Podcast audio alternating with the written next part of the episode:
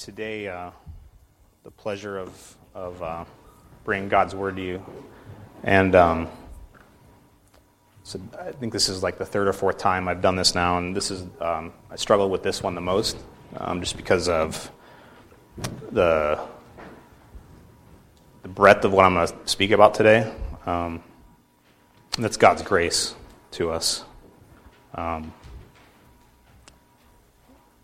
so if you recall the last time I spoke, we um, were in Philippians chapter 1, and uh, so verses 1 and 2 are pretty consistent with how Paul starts his letters to individuals and churches.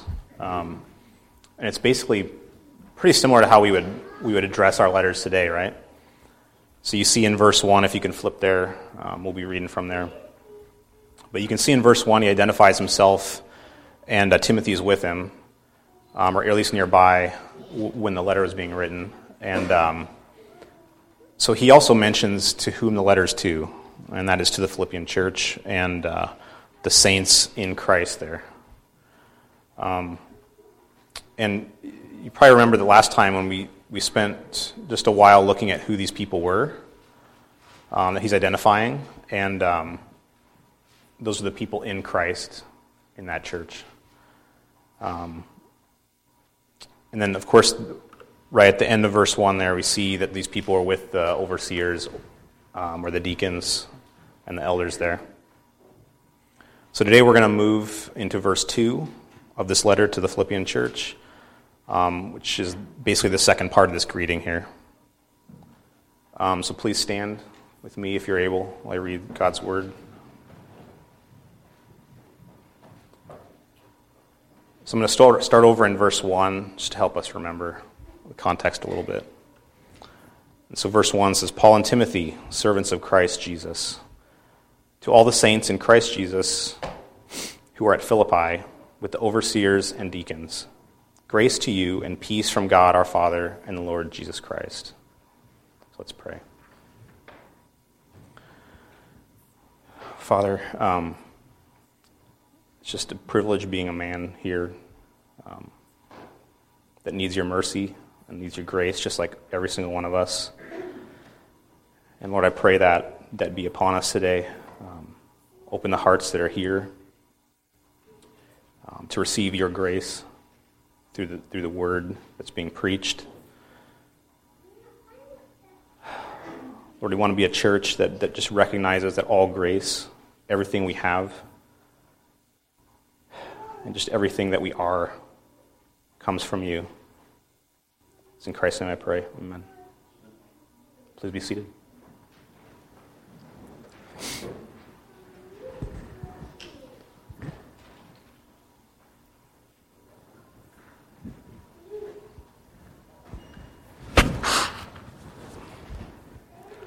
All right, so first today I want to pose some questions to you to get your mind thinking about what the topic is like for today.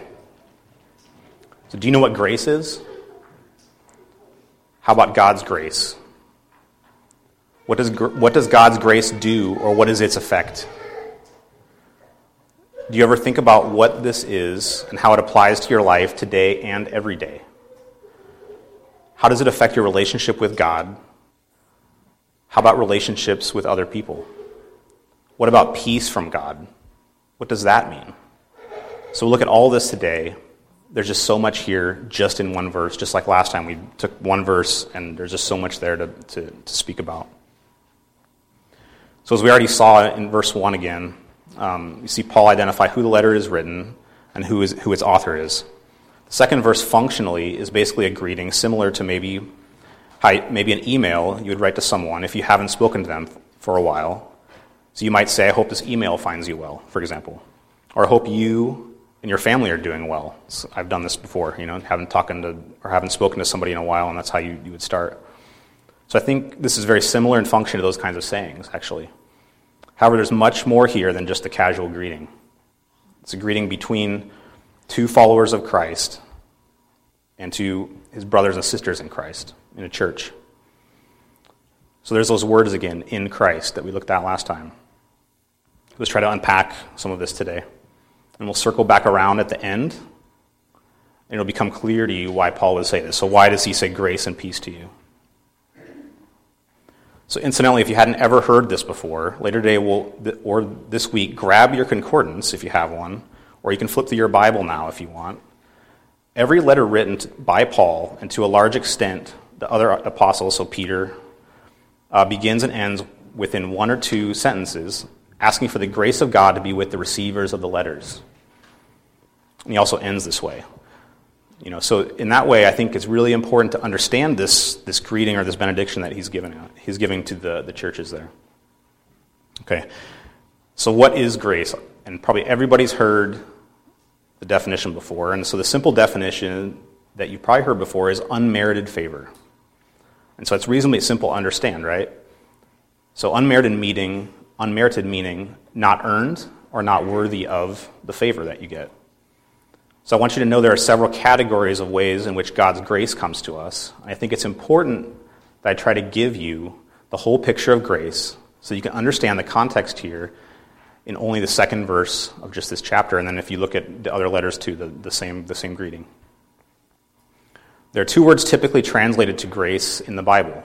First, in the Old Testament, we have the Hebrew word Cain, or Hain, which simply means to find grace or favor with somebody or someone.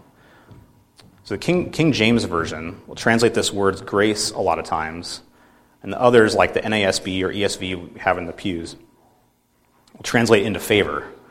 Um, this is the Old Testament Hebrew, okay? So after looking at this for a while and looking at all the contexts, um, splitting this translation into favor and grace, like the NASB or ESV does, seems to be the more correct use of the words. So in the King James Version, you might, you might see grace used a lot of times. And then when you look at the context, it's like, I don't, I don't know if that really matches how we normally think of it used in the New Testament. Okay, so if, then if you look at the NASB there and ESV, a lot of, a lot of those same verses, you'll see the, the word favor used in English. However, uh, the NASB and ESV, there still are some of that word hain translated into, into the word grace. Um, so the reason, you know, that uh, let me start over here. Sorry. So the reason is that the, the, King James version, the context, a lot of times when grace is used, it, yeah, it doesn't really fit with the definition very well. Um, and usually the context um, in the Old Testament where these words are found usually contains some kind of deed or trait that gains one person favor with another, or a person did something that pleased God and then gained God's favor that way. Um, but these aren't the same way that grace is being used by Paul, so it's different. You have to understand. So let's walk through one example from the Old Testament first. This is one of very few examples where the NASB and ESV actually differ, or actually use the word grace. Okay?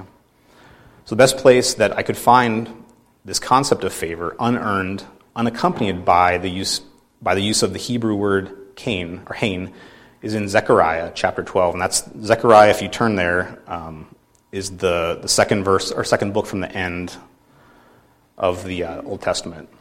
So Malachi is right after. So if you just flip to Matthew and go back a couple books, you'll find it.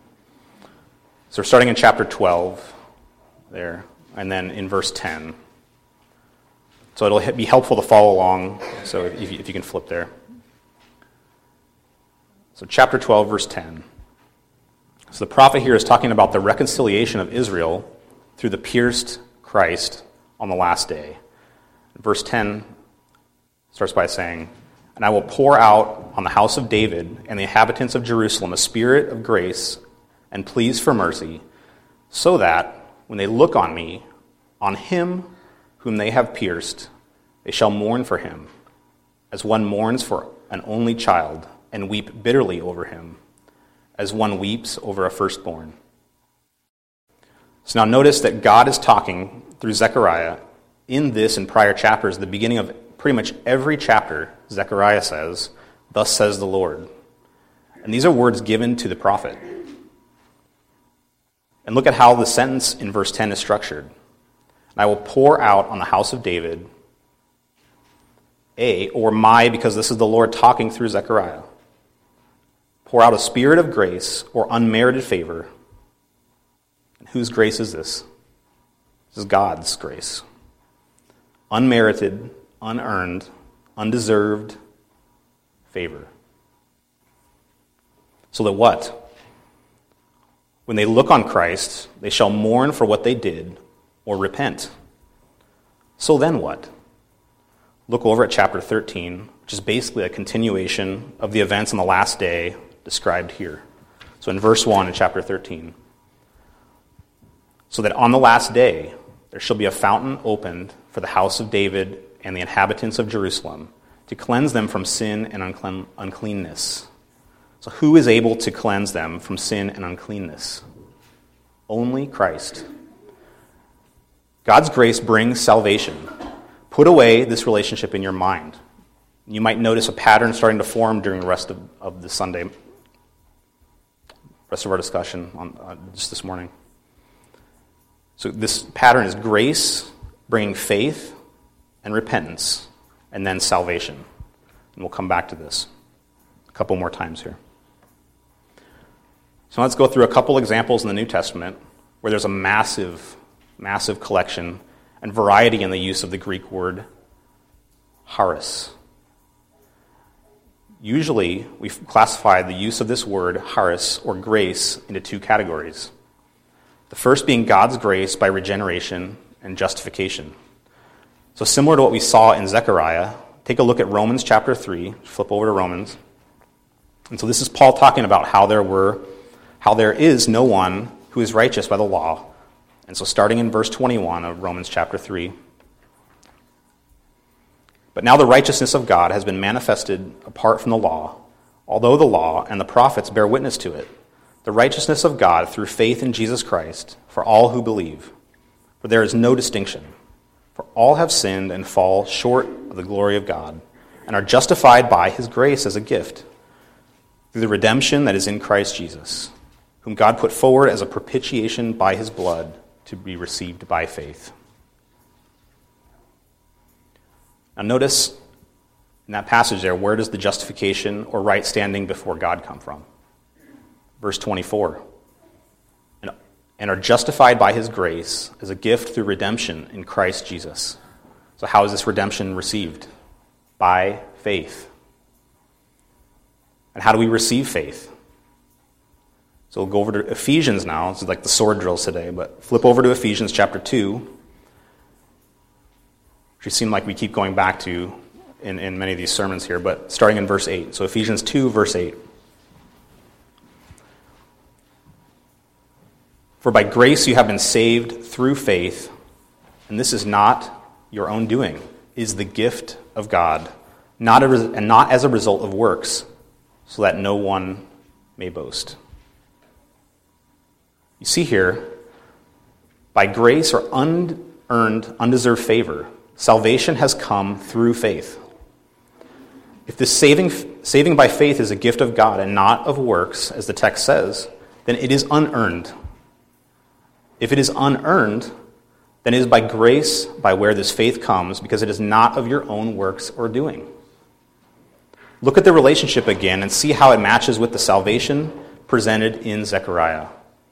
You, you, you receive faith and belief by grace, whereby you are also justified by grace. And this is, this is what grace means. We, when we mention the doctrines of grace, have you ever heard that phrase before? We mean that every single part of your salvation, regeneration, justification, sanctification, and glorification, comes by means of an unearned or undeserved gift from God. You are unable to earn salvation. You are unable to desire salvation. It is completely unachievable without God's favor on you. But, this is where it gets strange, but you must believe. Believe that Christ has earned this for you. You cannot earn it yourself.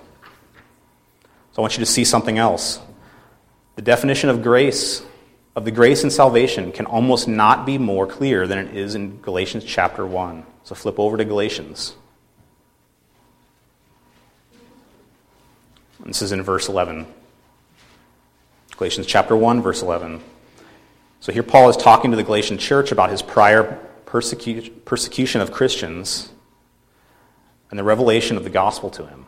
Now read verse 15. But when he who had set me apart before I was born, and who called me by grace, was pleased to reveal his Son to me, in order that I might preach him among the Gentiles.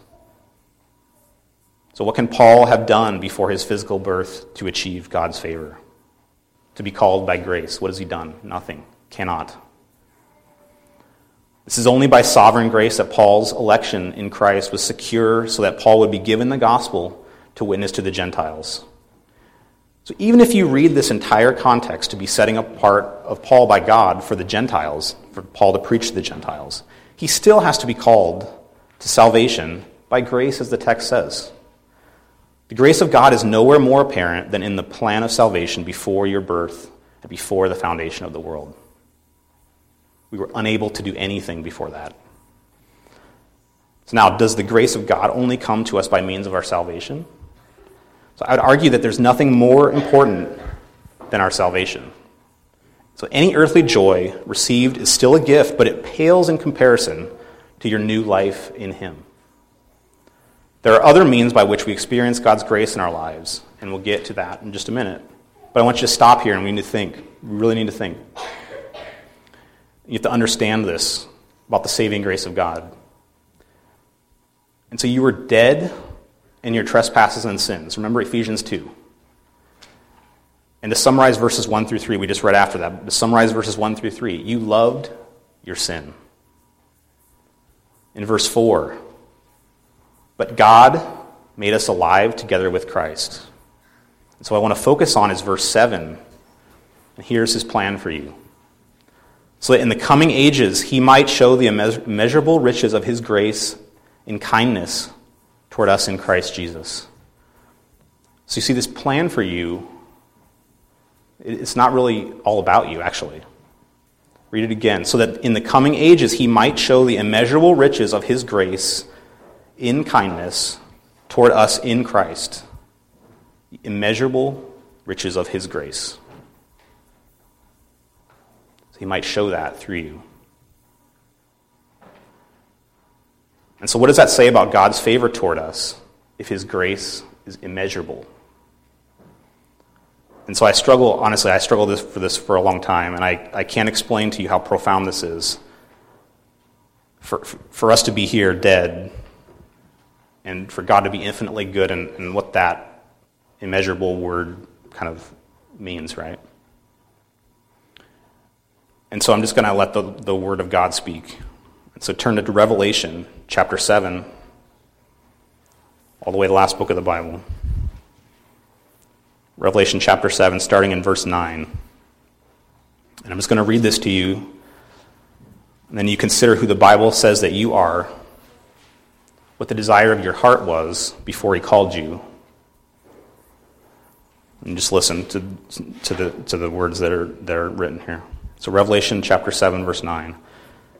After this I looked, and behold, a great multitude that no one could number from every nation, from all tribes and peoples and languages, standing before the throne and before the Lamb, clothed in white robes, with palm branches in their hands, and crying out with a loud voice Salvation belongs to our God who sits on the throne and to the Lamb.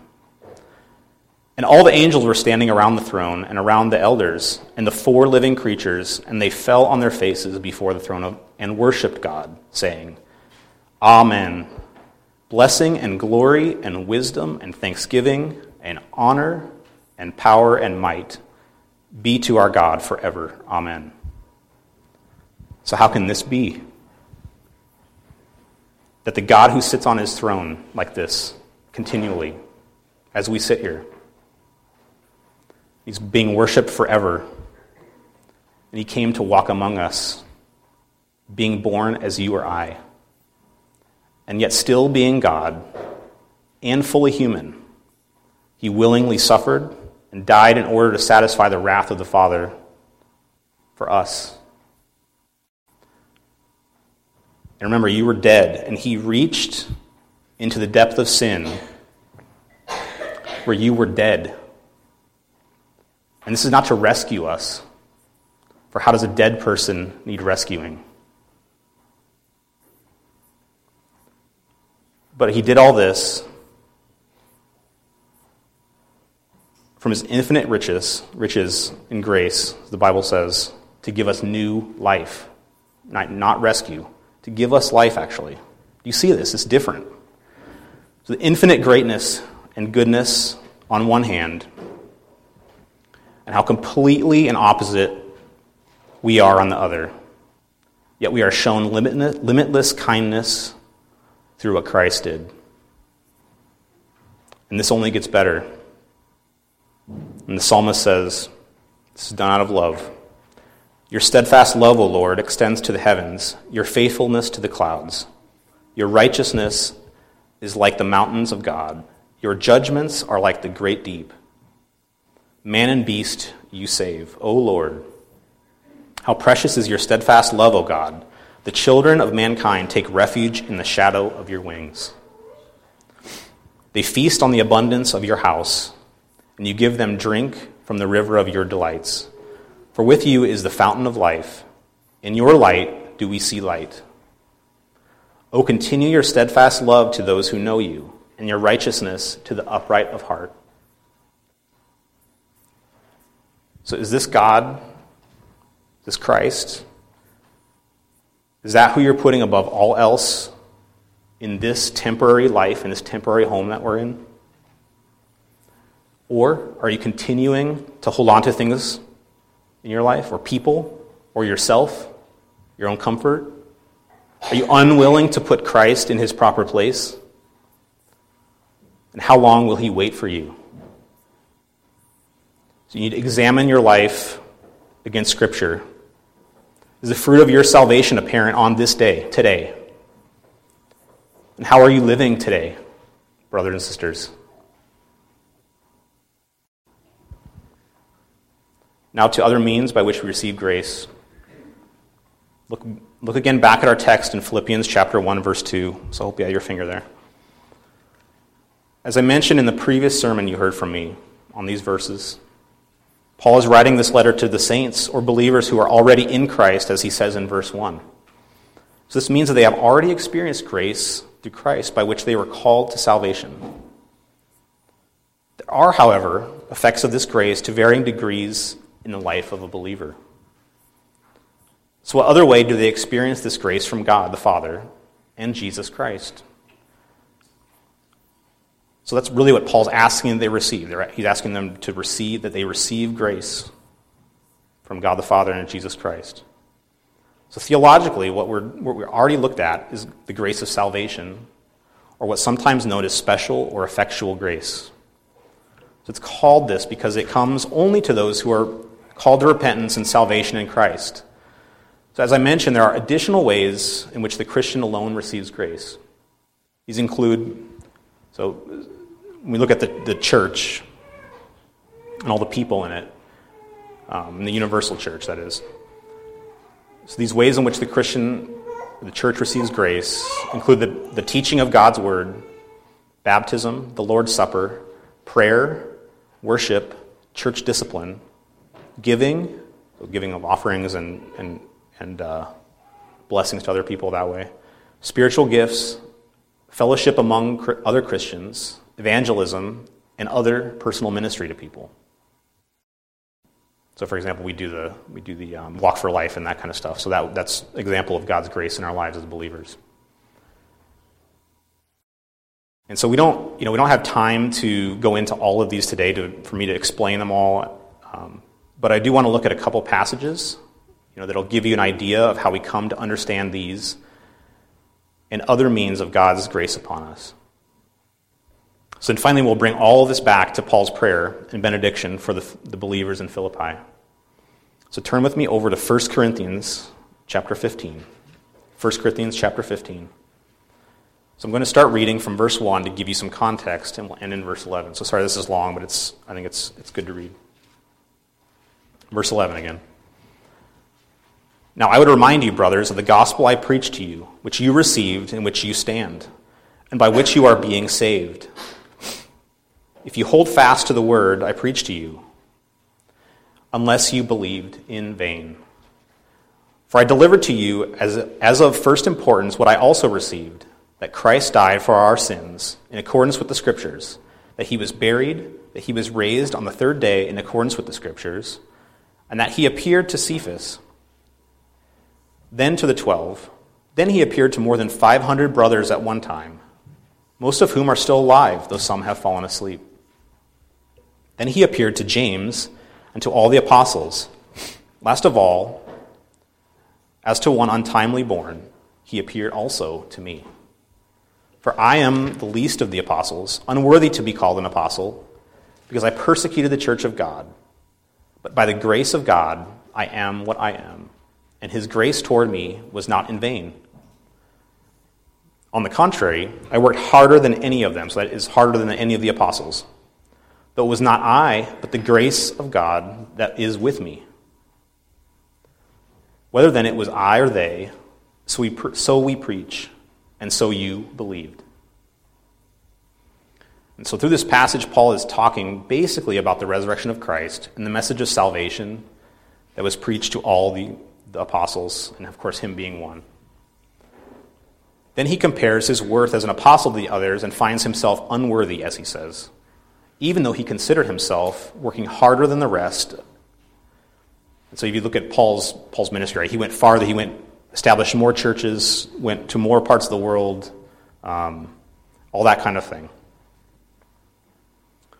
Um, in spite of this, by the grace of God, he was called to union with Christ, in spite of his persecution of the believers. And Christ appeared to him. And so, by the sovereign grace of God, he goes on preaching. And so, John Gill um, states it this way in his comments on this, on this passage. So this is Paul attributes all the grace of God and nothing to himself, or all to the grace of God and nothing to himself. It was the grace of God that made him an apostle of Christ and preacher of the gospel. It was that which, being bestowed on him, qualified him for it. It was that which enabled him to labor and toil, to do and suffer all he did, and which gave success to all his ministrations.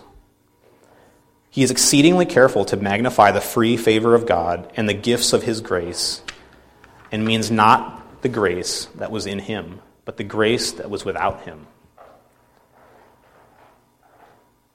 So, to put this even more simply, everything that He is, everything that Paul is and does, is by the grace of God.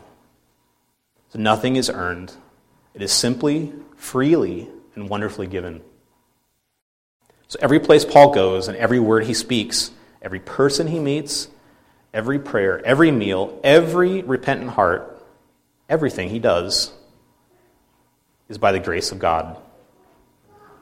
And so next turn, we're going to go through another one here. And so next turn over a couple pages to 2 Corinthians chapter 8. Again, I'll read from verse 1. Chapter 8, verse 1. We want you to know, brothers, about the grace of God that has been given among the churches of Macedonia.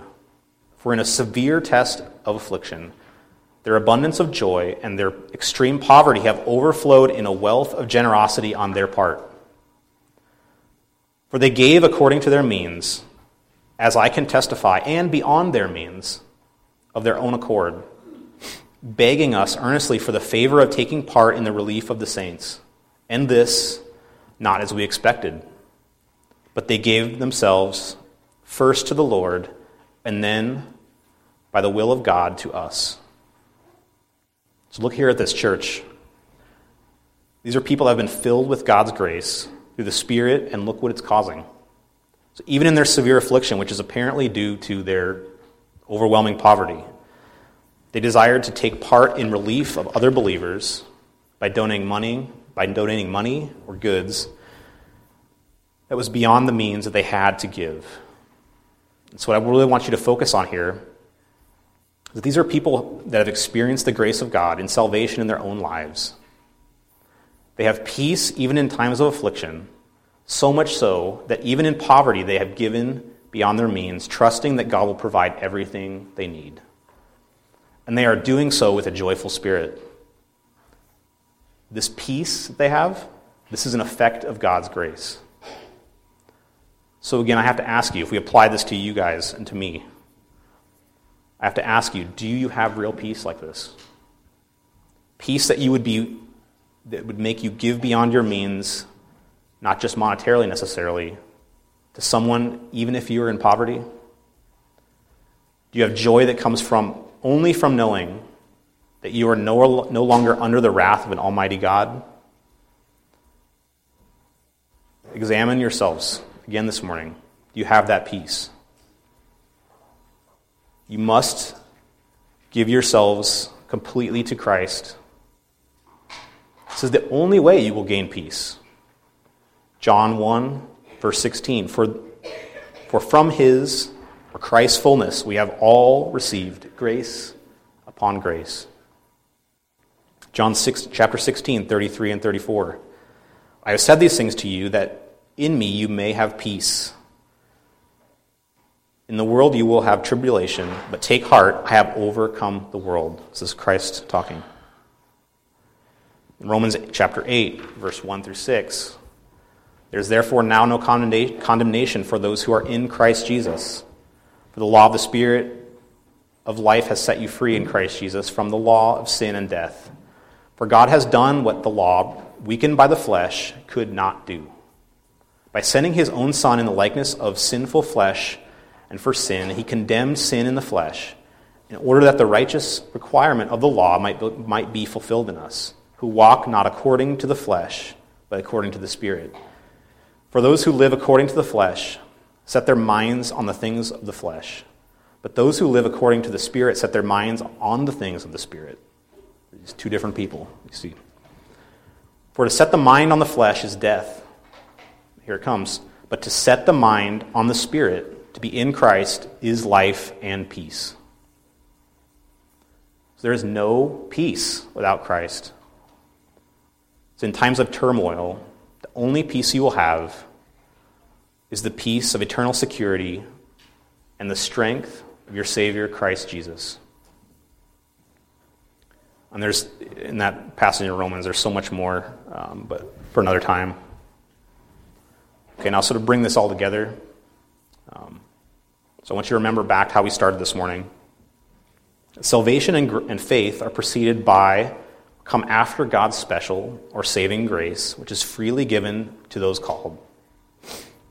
We then saw that within the universal church, which is made up of those saints in Christ, we find God not only gives his saving grace, but also physical means of grace such as methods of interacting with himself, like prayer, and other believers, such as fellowship and giving. So, this isn't to say that unbelievers don't gain anything from the grace of God. He does allow them to live as he holds the universe together. But remember, we're talking about Paul addressing believers and those members' exclusive benefits of God's grace. So James chapter 1, verse 17. John just preached on this a few weeks ago. Every good gift and every perfect gift is from above, coming down from the Father of lights, with whom there is no variation or shadow due to change. Every, every gift of grace comes from the Father. And finally, we saw that grace and peace can only come from God because there is no true peace without being joined with Christ. So, with all that understanding, Let's finally get back down to what Paul is trying to say to the people here. So, Philippians chapter 1, verse 2 again.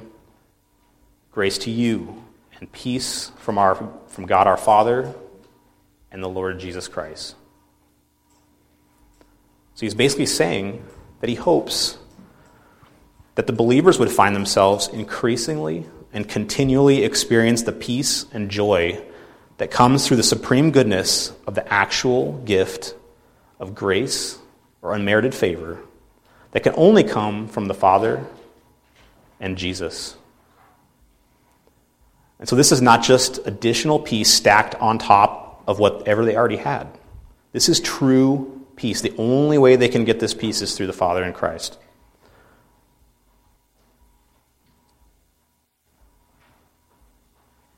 And this peace, it doesn't come from from God, from anything that you can give Him, from any form of worship that you can give Him, any form of giving that you can do, any obedience or praise that you can give Him.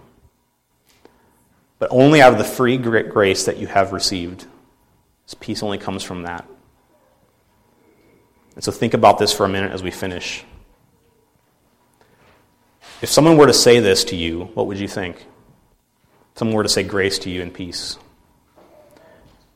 If you are a saint in Christ, as we read in verse 1, do you consider by the day or by the hour the peace you have access to through the grace of God? Do you consider that? Do you turn who do you turn to in times of need or emergency if something goes bad for you? Do you find peace in your own authority or in your own self sufficiency? Or do you rest on the power and sovereign grace of God that will sustain you? Brothers and sisters, we will all face sickness and trial, and we will all die. So I urge you now to begin to find peace in Christ's work alone. Not only peace today, but for the rest of your lives in every trial and even death. So, Matthew chapter 11, if you want to turn there, uh, verse 25 through 30. So, at that time, Jesus declared, I thank you, Father, Lord of heaven and earth, that you have hidden these things from the wise and understanding and revealed them to little children. Yes, Father, for such was your gracious will. All things have been handed over to me by my Father, and no one knows the Son except the Father, and no one knows the Father except the Son, and anyone to whom the Son chooses to reveal him. Come to me, all who labor and are heavy laden, and I will give you rest. Take my yoke upon you, and learn from me, for I am gentle and lowly in heart, and you will find rest in your souls. For my yoke is easy, and my burden is light. So, just like, like Paul is saying to the church he's writing to, um, when I was writing this, I was trying to keep in mind what do I desire for you this morning? And what I desire is grace and peace that only comes from the Father and only comes from the Lord Jesus Christ. And then um, to finish up, I, uh, I want to read here from the Valley of Vision. And this is uh, titled Amazing Grace. O thou giving God, my heart is drawn out in thankfulness to thee for thy amazing grace and condescension to me. In influences and assistances of, my, of thy Spirit, for special help in prayer, for sweetness of Christian service, for the thoughts of arriving in heaven for always sending me helpful supplies or needful supplies, for raising me to new life when I am one like dead. I want not the favor of man to lean upon, for thy favor is infinitely better. Thou art eternal wisdom in dispensations towards me, and it matters not when, nor where, nor how I serve thee, nor what trials I am exercised with. If I might be but prepared for thy work and will. No poor creature stands in need of divine grace more than I do. And yet none abuses it more than I have done and still do. How heartless and dull I am. Humble me in the dust for not loving thee more. Every time I exercise any grace renewedly, I am renewedly indebted to thee, the God of all grace for special assistance. I cannot boast when I think how dependent I am upon thee for being and every act of grace. I never do anything else but depart from thee. And if ever I am and if ever I get to heaven, it will be because thou willest, and for no reason beside. I love as a feeble, afflicted, despised creature to cast myself on thy infinite grace and goodness, hoping for no happiness but from thee. Give me special grace to fit me for special services, and keep me calm and resigned at all times, humble, solemn, mortified, and comforted to thy will. Let's pray.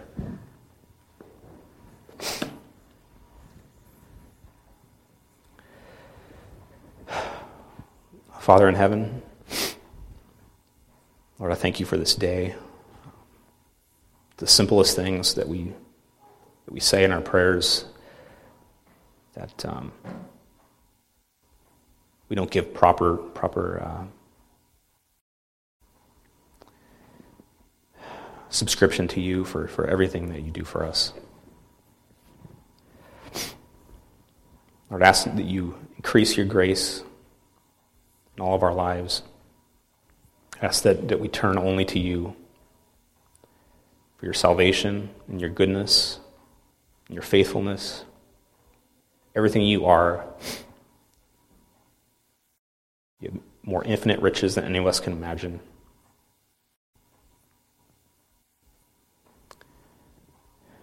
Lord, I ask all this in Christ's name. Amen. Um,